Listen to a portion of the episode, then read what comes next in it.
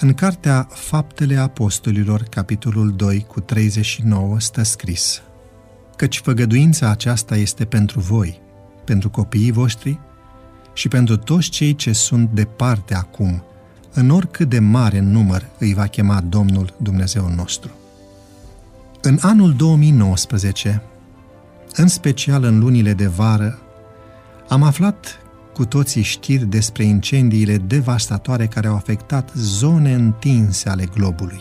Probabil ne amintim de incendiile din Australia, California, Grecia, regiunea Amazonului și chiar îndepărtata Siberie. Pierderile materiale și de vieți omenești au fost semnificative. În vara aceluiași an am aflat un lucru care la început m-a uimit. Autoritatea care se ocupă de întreținerea Parcului Național Sequoia din statul american California folosește focul pentru a asigura sănătatea pădurii și a grăbi înmulțirea celebrilor arbori.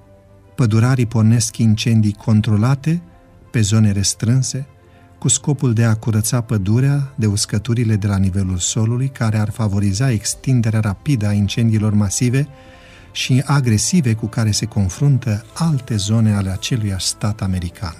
Astfel că ei pornesc un foc mai mic pentru a evita pericolul unui alt foc mare și devastator. Această realitate ne duce la o lecție mult mai importantă. La finalul istoriei, Dumnezeu va curăța omenirea și universul de păcat și urmările lui. Însă pentru acest timp, Dumnezeu i-a chemat pe cei credincioși să fie niște luptători ai credinței, să se împotrivească diavolului și păcatului, să o sândească la moarte tendințele păcătoase și să facă lucrări cale Domnului Isus sau chiar mai mari. Nu de puține ori obiectul rugăciunilor noastre a fost siguranța și bunăstarea actuală a copiilor noștri și a altora. Însă misiunea în cadrul familiei implică disponibilitatea ca Dumnezeu să curețe chiar și rămășițele păcatului și să regenereze trăirea noastră spirituală și pe cea a copiilor noștri. Experiența credinței nu trebuie trăită cu timiditate.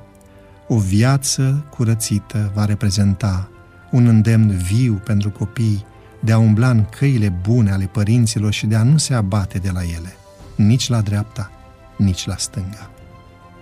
Doamne, dă-ne curajul să permitem focului cuvântului Tău și lucrării Duhului Tău să curețe viața noastră și a copiilor noștri pentru a fi în siguranța oferită de făgăduința Ta de mântuire.